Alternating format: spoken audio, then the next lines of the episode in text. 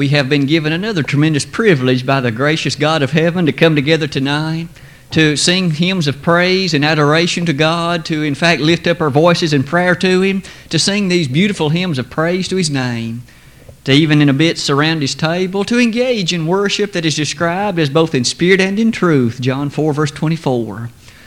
As was already mentioned a moment ago by Brother Ted, is just prefacing the reading. We will continue our study of the Revelation tonight.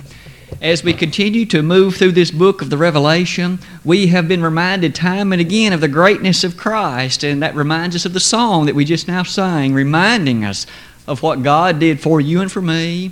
And time and again through this book, we will notice He will hold our hand through thick and through thin if we will remain faithful to Him and bless us eternally with a place and a home perhaps greater and richer than you and I can right now comprehend and fathom. The book of Revelation is such that to this point we have discussed a number of things, and since this chapter does occur directly along with what we learned last week, a moment of review would be in order. So far, the drama that has played out before us has been, in fact, enticing. It has been encompassing. It keeps us on the edge of our seat, pondering and contemplating that which will occur next as we think about the revealing of the various ideas contained within that seven seal book. In chapters 4 and 5, in the praise to God, we remember that in His right hand was a book sealed seven times the only one in heaven or earth or throughout the entire universe worthy of opening the seals and revealing the contents was none other than the Lamb of God who takes away the sin of the world, John 129. As Jesus took that book from his right hand, we notice in chapter 6 he began to loose six of the seals. In the loosing of them, we were reminded of the terribleness and atrocity associated with human conflict and warfare. But at the same time, we notice the character and power of God's overruling providence over all of it. In the fifth seal, the souls beneath the altar crying out, How long, O Lord, before our cause is vindicated? We will find tonight that we will have a partial answer to that question.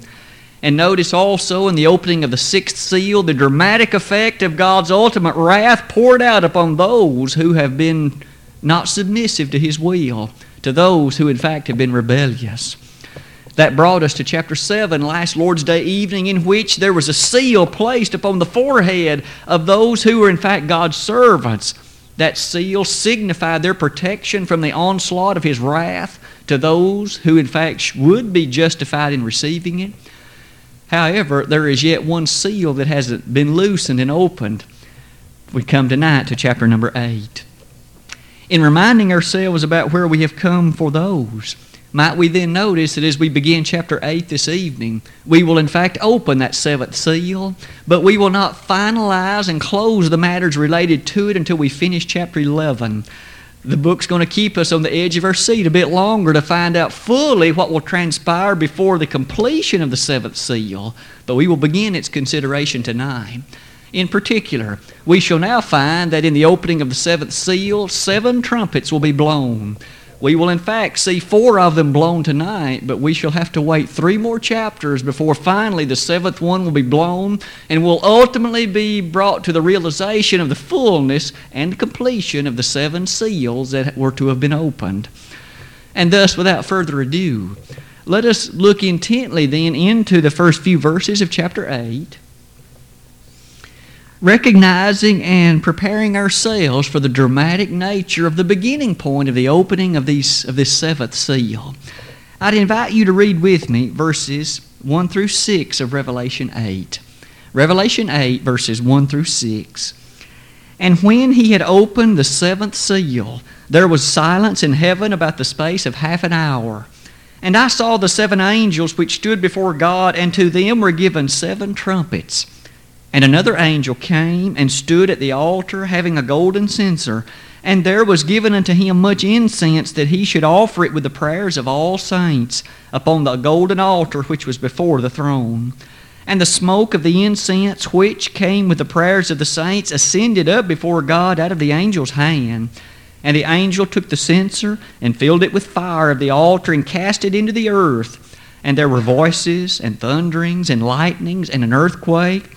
And the seven angels which had the seven trumpets prepared themselves to sound. We will, a bit later in the lesson, pick up there and complete the chapter, but that section, in fact, begins somewhat of a new idea.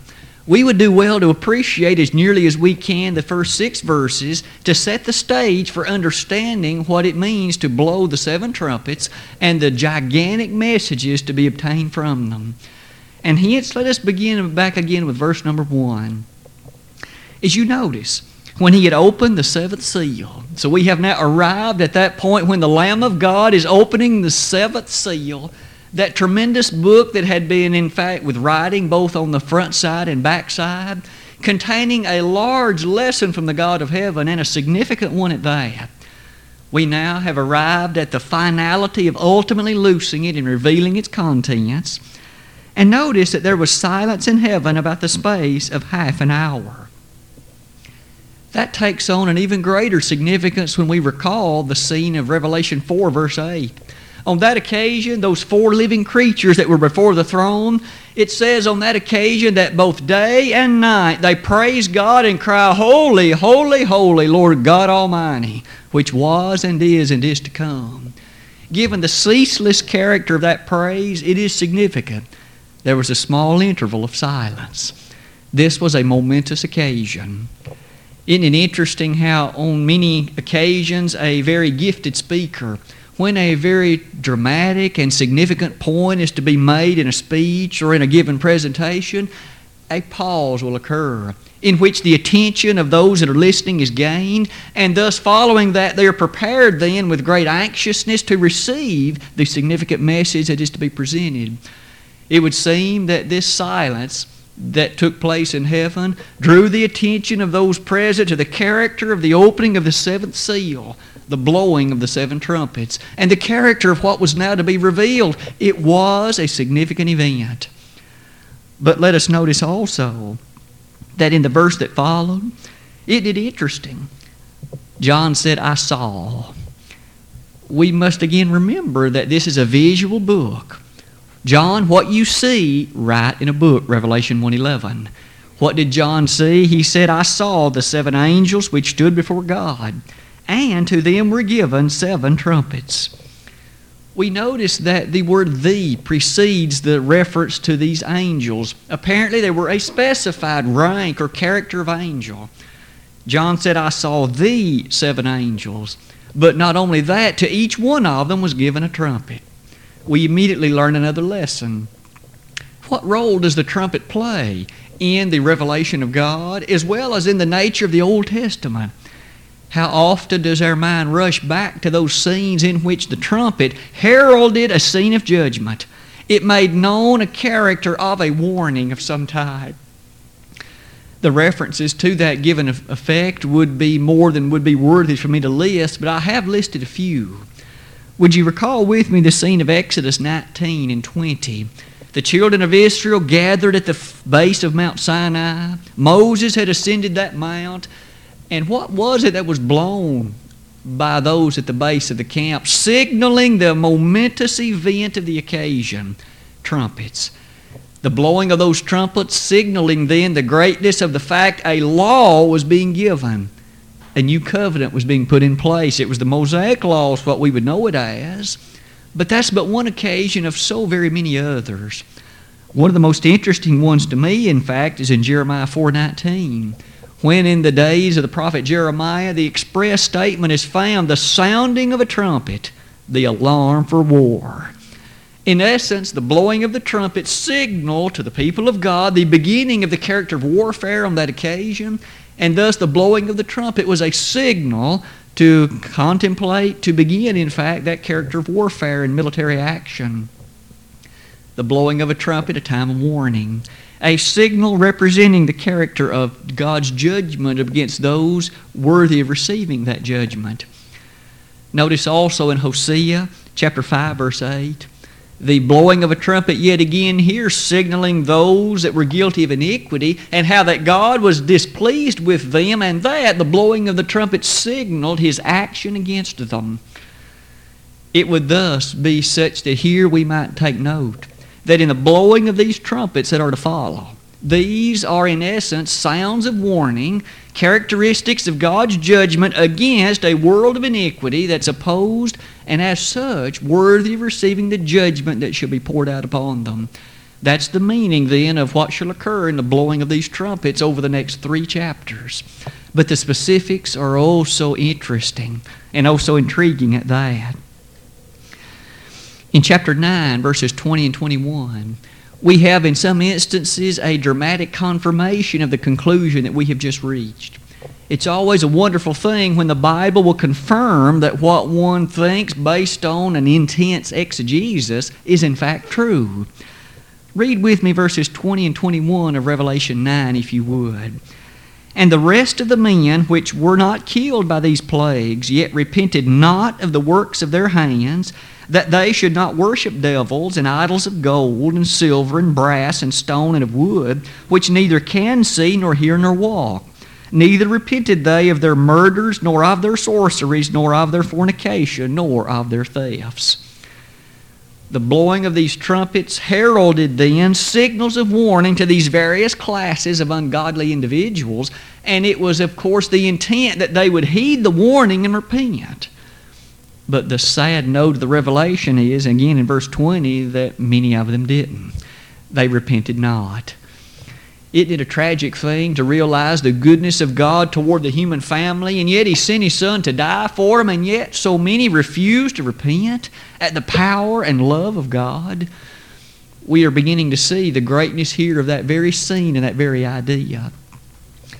As we march on to verse number 3, might we recognize and note that a picture could be in order just to whet our appetite for what is to follow.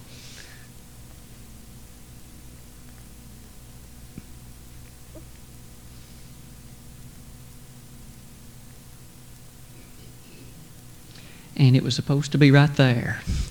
I looked at that right before I came, so I'm not sure why that isn't showing. Oh, the interesting matter of computers, I suppose. There's a picture supposed to be there of seven angels, each one of them having a trumpet in his hand, each one of them colored in the character described by the nature of the scene here in Revelation 8. And as they are presented and seen, it is a rather dramatic picture, at least understanding the nature of the greatness of this event. But perhaps if we return to that previous scene at the bottom of that given transparency, might we notice in verse 3 yet a different angel appears and another angel came and stood at the altar, having a golden censer. And there was given unto him much incense, that he should offer it with the prayers of all saints upon the golden altar, which was before the throne. The mention made then of another angel. But this one came and stood at a very specific location. It says before the altar.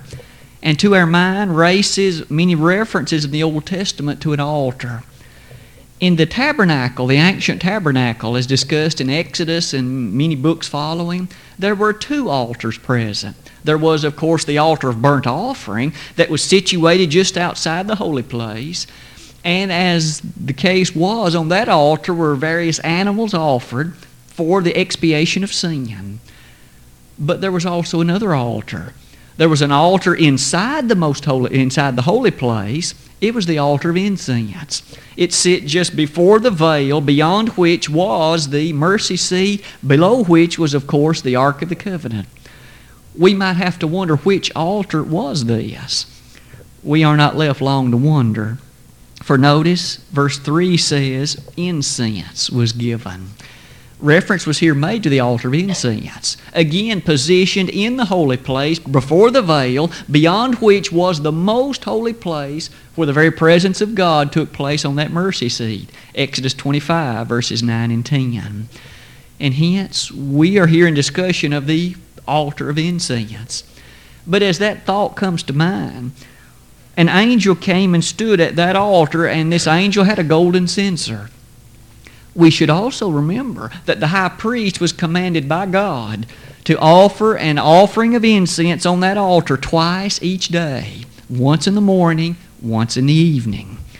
As those altar, as those offerings were made, what was the symbolic importance of the offering of incense? First, it symbolized and signified the purity and presence of God amongst them, and also the godliness of their life. But apparently, from the clue of Psalm 141, verse 2, it represented the prayers of the ancient Hebrews that ascended as a sweet aroma before the very presence of the God of heaven. And that is a beautiful picture, isn't it? The pleasantness of their prayers ascending to God, who in fact would hear and deliver them from the oppressions and difficulties which they faced. In this scene before us in Revelation 8 3, we notice that significantly, in addition to the incense, it says he should offer it with the prayers of all saints upon the golden altar, which was before the throne. It is a significant event, then, that even here it would seem again from Psalm 141, verse 2, the same idea is to be appreciated. Here was the very prayers of the saints ascending, as it were, a sweet incense aroma to the very mind, thought, and character of the God of heaven perhaps it'd be an appropriate time to share a lesson that would be of dramatic import even for us. And that lesson would no doubt relate to the power of prayer. We are each aware of the fact that many times we understand that power, the powers that be are opposed to God. They seem to have little interest in the things of righteousness. They seem to be directed in ways that are basically sinful and full of iniquity. And at times we may wonder what power do we as Christians have? The authorities that be, be they in Cookeville, Nashville, Washington, or anywhere else, sometimes don't seem interested in things of God. Maybe we think that we're hopeless. We have little influence, little power, little opportunity for the accomplishment of God's will. May we never think as that. We learn a dramatic lesson here. Those to whom John wrote this book found themselves in a more desperate situation than we. Here were saints, often imprisoned and put to death simply because they were Christians. Rome had no interest in what they thought. Rome couldn't care less about the perspective of these Christians. And yet, John said there's a God in heaven who hears your prayers. Not only does he hear them, they arise as sweet incense before his presence he finds it a very pleasant and sweet smelling aroma.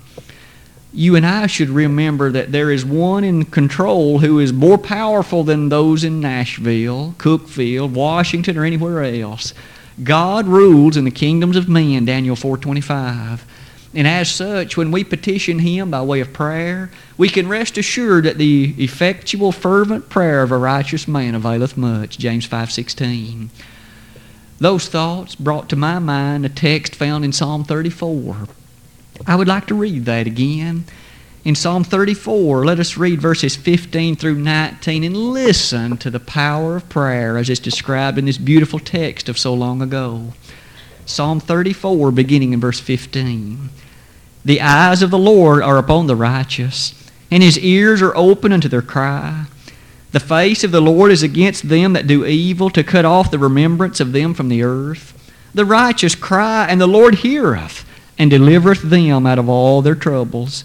The Lord is nigh unto them that are of a broken heart, and saveth such as be of a contrite spirit. Many are the afflictions of the righteous, but the Lord delivereth him out of them all. Many a person, no doubt, has been encouraged and comforted by those two references that the Lord hears the cries of those that are His own. To those who, out of a contrite heart, will appeal unto Him, He hears their afflictions and has promised to deliver out of all of them. Notice in the Revelation, those who, in fact, were suffering so at the hands of the terrible Roman Empire, John said, Your prayers are heard by God. Don't give up on God. Don't give up on Christ. You be faithful. You remain loyal and with great allegiance to Him, your prayers are heard. With that thought about the lesson then to be learned concerning the power of prayer, may we notice in verses 5 then and 6 what next happened in regard to this angel. And the angel took the censer and filled it with fire out of the altar and cast it into the earth. And there were voices and thunderings and lightnings and an earthquake. And the seven angels which had the seven trumpets prepared themselves to sound. We notice the dramatic effect voices, thunderings, lightnings, and an earthquake. was what John perceived. We immediately again notice those same four things were mentioned in Exodus chapters 19 and 20, and in that same order. There, the scene was again the quaking of that Mount Sinai as the law of Moses was given. It was a dramatic event heralding and signaling the tremendous importance of what was taking place. And so it is here. As these matters then bring to our mind that, notice how that directly leads us back to Revelation 6, verse 10. Those souls martyred underneath the altar cried, O Lord, how long until holy and true, the cause for which we died is vindicated. We're beginning to see that these tremendous upheavals upon earth are here described, and in symbolic character, they are now presenting the answer to the question of those saints. God hasn't forgotten them. Though they were died for the cause of Christ, though their life in the flesh was taken, they were not forgotten by the God of heaven. Their cause will be vindicated. Jesus Christ will triumph at last, and there shall be safety and security for all those that remain faithful to Him. Isn't it interesting that in verses 5 and 6, we have then another dramatic effect of the warning? Now, we should not appreciate a literal character of earthquakes and the other things here mentioned, for the earth is always filled with earthquakes. There's earthquakes that go on all the time around our planet. There are thunderstorms that present thunder and lightning all the time. But we notice that those often in the Bible are used by God to signal significant and divine matters in which great upheavals in terms of either physical or spiritual things are taking place. And we shall note again that very matter. We shall only have to begin to note then that these were all preparatory to the seven angels sounding those trumpets. I wonder what happened when the first angel blew his trumpet. Let us read verses 7 through 13 and see what happened when the first four of them blew their trumpets. The first angel sounded, and there followed hail and fire mingled with blood, and they were cast upon the earth, and the third part of trees was burnt up, and all the green grass was burnt up. And the second angel sounded, and as it were a great mountain burning with fire was cast into the sea, and the third part of the sea became blood. And the third part of the creatures which were in the sea and had life died, and the third part of the ships were destroyed. And the third angel sounded, and there fell a great star from heaven, burning as it were a lamp. And it fell upon the third part of the rivers and upon the fountains of waters. And the name of the star is called Wormwood and the third part of the waters became wormwood, and many died, and many men died of the waters because they were made bitter. And the fourth angel sounded, and the third part of the sun was smitten, and the third part of the moon, and the third part of the stars, so as the third part of them was darkened, and the day shone not for a third part of it, and the night likewise. And I beheld and heard an angel flying through the midst of heaven, saying with a loud voice, Woe! Woe! Woe to the inhabitants of the earth by reason of the other voices of the trumpets of the trumpet of the three angels which are yet to sound. The dramatic event has captured our attention, I'm sure, to listen to the descriptions and the vivid imagery as it's here presented. Let us revisit verse 7, the blowing of the first of these trumpets. As the first trumpet is sounded, we notice that immediately there followed hail and fire mingled with blood, and these were cast upon the earth. Hail and fire mingled with blood, cast upon the earth. What was the consequence, the result? We are not left long to wonder. Verse 7 Third part of the trees was burnt up, and all green grass was burnt up. If I might make a comment, our King James translators did not do us the greatest favor there is no word trees in the original Greek.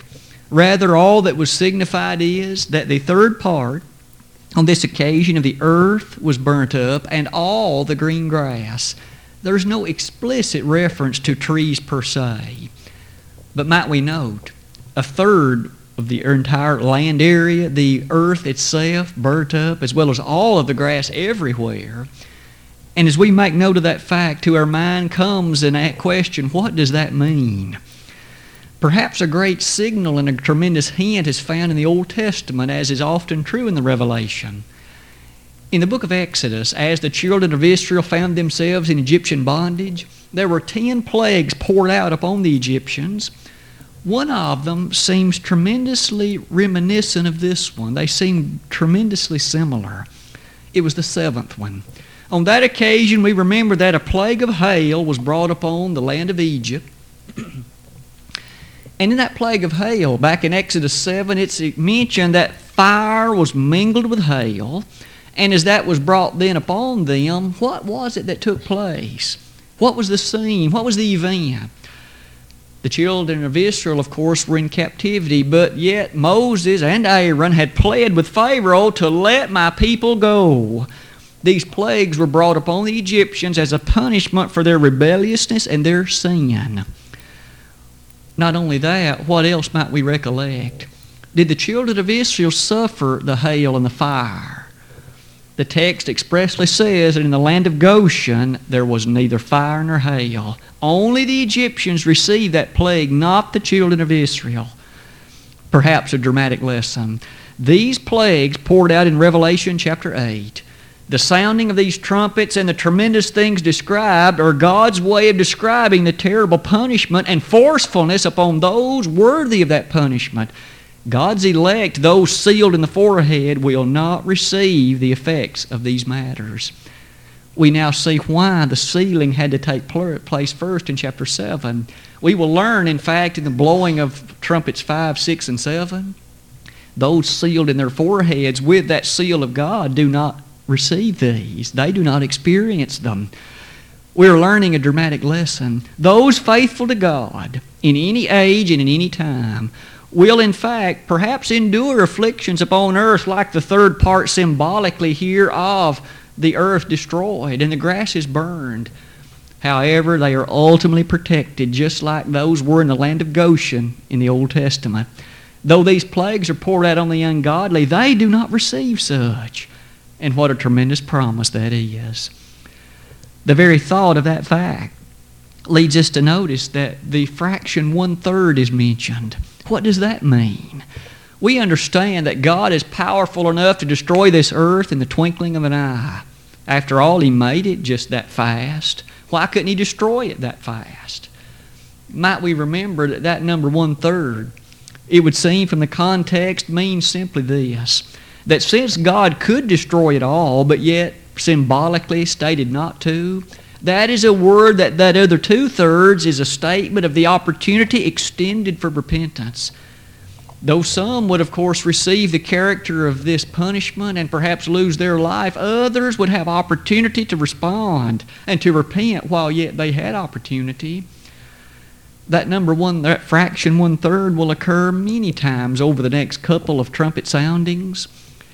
All the while, we notice this first angel in sounding indicates that though difficult times arise, there is protection for those that are God's own, even as was exemplified there in the seventh plague in the book of Exodus in the Old Testament. How often does the Bible remind us that the land itself is also that which suffers due to sin? We are keenly aware that humans suffer due to sin. They are spiritually separated from God, Ephesians 2, verses 1 and 2. But the Bible, how often does it note that the land suffers also due to the fact that man doesn't follow the ways of God? He corrupts and contaminates the land by the things that he does. Hosea chapter 4, verse 3 is but one example of many others, where in the Old Testament God said, The land mourns because of your sin.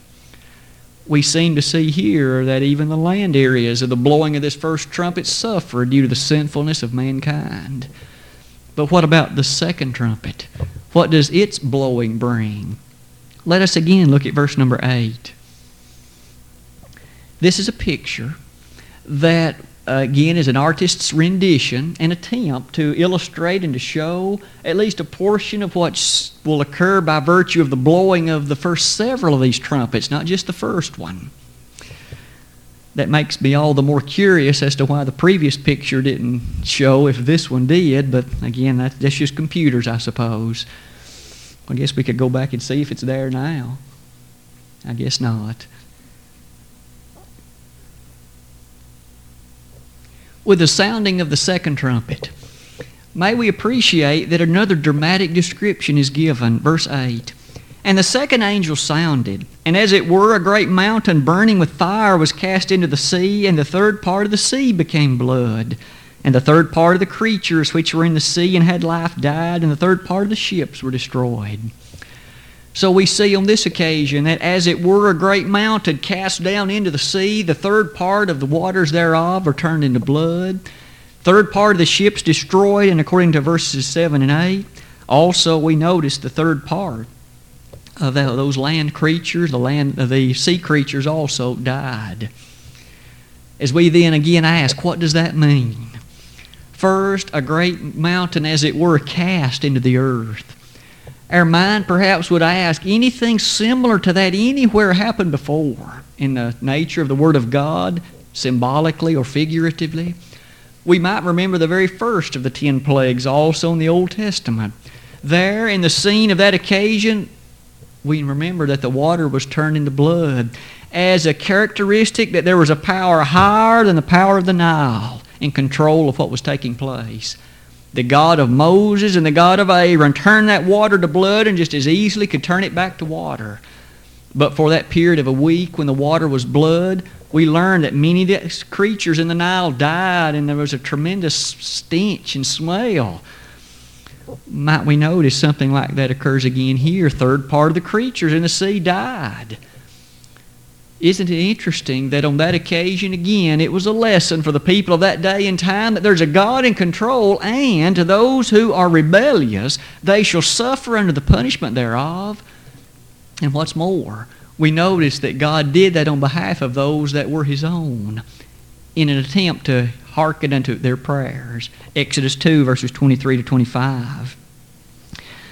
As we can see in this particular scene, the killing of the sea creatures reminds us perhaps of that statement in Zephaniah 1, verse 3.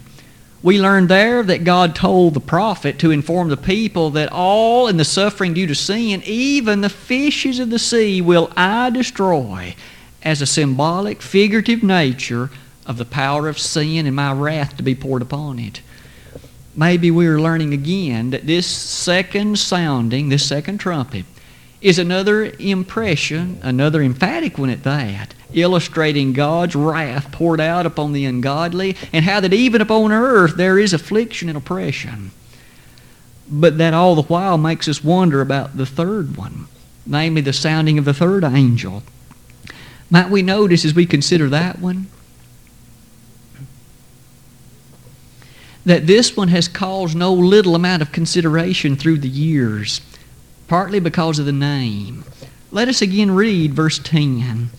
And the third angel sounded, and there fell a great star from heaven, burning as it were a lamp, and it fell upon the third part of the rivers and upon the fountains of waters. And the name of the star is called Wormwood.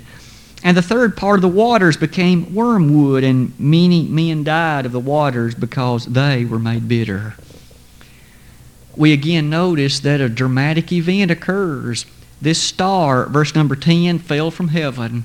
And as it fell, it were as it were a lamp, it fell upon the third part of the waters, and those waters, as well as the sources or fountains thereof, became wormwood, because that was the name of this star. There have been those, of course, such powerful preachers as herald the character of the premillennial ideas, and they can captivate an audience by taking a verse like this one and showing pictures of a large meteor or star impacting Earth and virtually destroying it. And they get people worked into a frenzy as they panic and are anxious about the nature of when will this happen. Might we again ask, what does this mean? Revelation is a book signifying the matters of truth. We ought not to appreciate that which is literal, for even the name helps us understand that fact. What is wormwood, and where have we read about that before?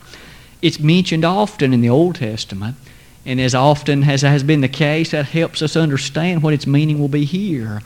I've listed a few verses for your consideration concerning wormwood. In Deuteronomy 29 18, Jeremiah 9:15, Jeremiah 23:15, Lamentations 3:19, Amos 5 verse 7 just to name a few. In every instance wormwood had a signal meaning. It represented the character of affliction in virtue of opposition to God and the punishment of heaven upon it every single time. Now, what is wormwood? Maybe that would be a secondary significance. I have, in fact, listed for you that wormwood is a plant with a very bitter and disagreeable taste. And hence it signifies that which is unpleasing or displeasant, if you will, to God. In almost every instance, wormwood is mentioned along with gall which is again another entity, another thing that is a disagreeable matter. When we see a star named wormwood, we thus immediately appreciate all those significances, indicating this is showing us the nature of that series of things disagreeable to God and His reaction to it we shouldn't expect a literal star named Wormwood to fall from heaven and strike earth. That's not what the prophet is revealing. That's not what John is conveying to us. The bitterness to be observed in Wormwood reminds us of the opposite scene of Exodus 15. There, when the children of Israel left Egypt, they came to a place called Marah. There, there was water, but it was bitter. God told Moses to cast a tree into that water and it would become sweet and thus potable for the people. This is just the opposite. Here, the waters are made bitter.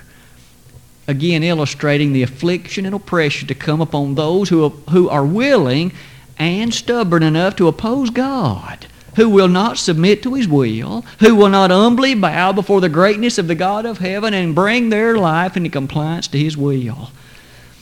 Clearly, we may immediately think of the Roman Empire. They overlorded themselves over the Christians. They put them to death. They punished them. They made their life miserable. God wanted them to know, figuratively, there's a star going to fall and Rome will fall with it. But you remain faithful.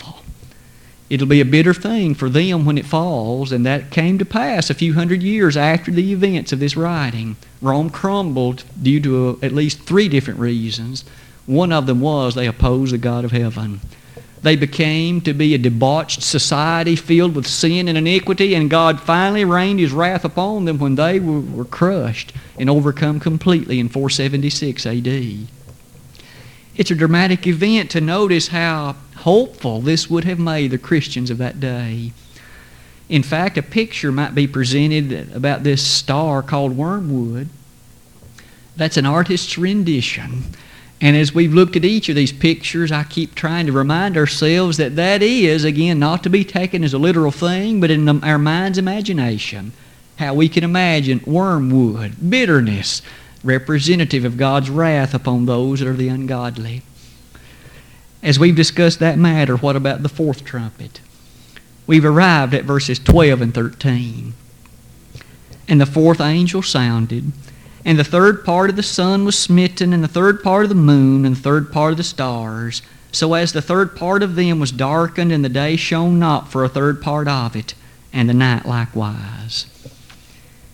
As we appreciated, think about that, we noticed the third part of the sun, moon, and stars became darkened, and that led to darkness for the third part of a day.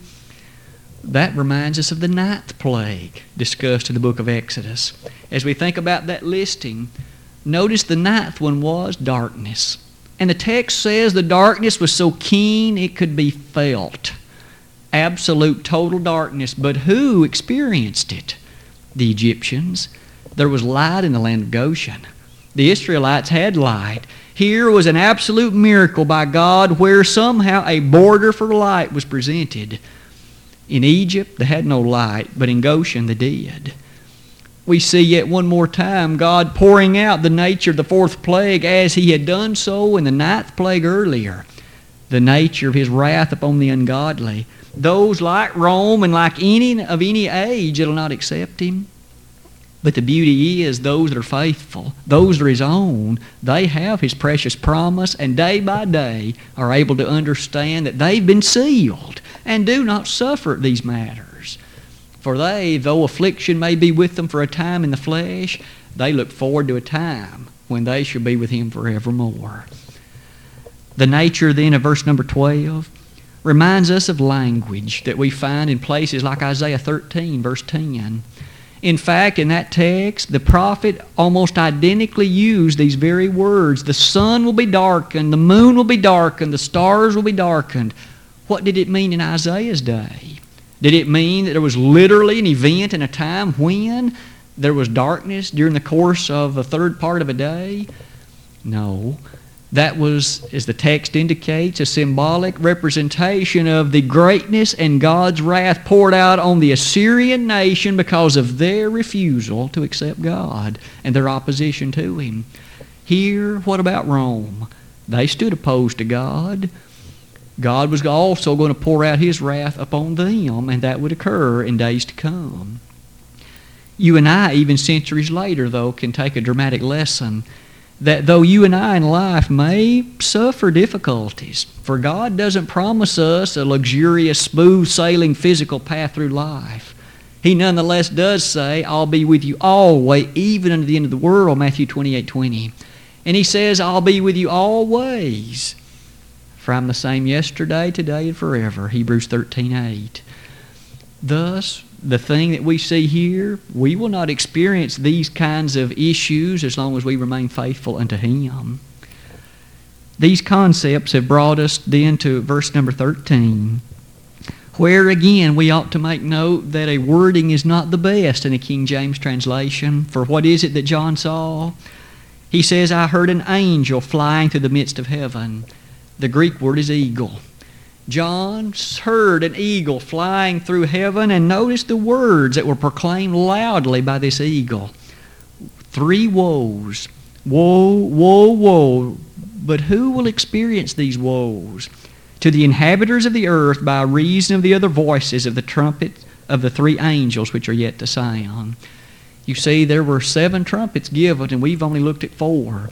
This flying eagle says, Oh, there's three more to come, and the scene's going to get worse.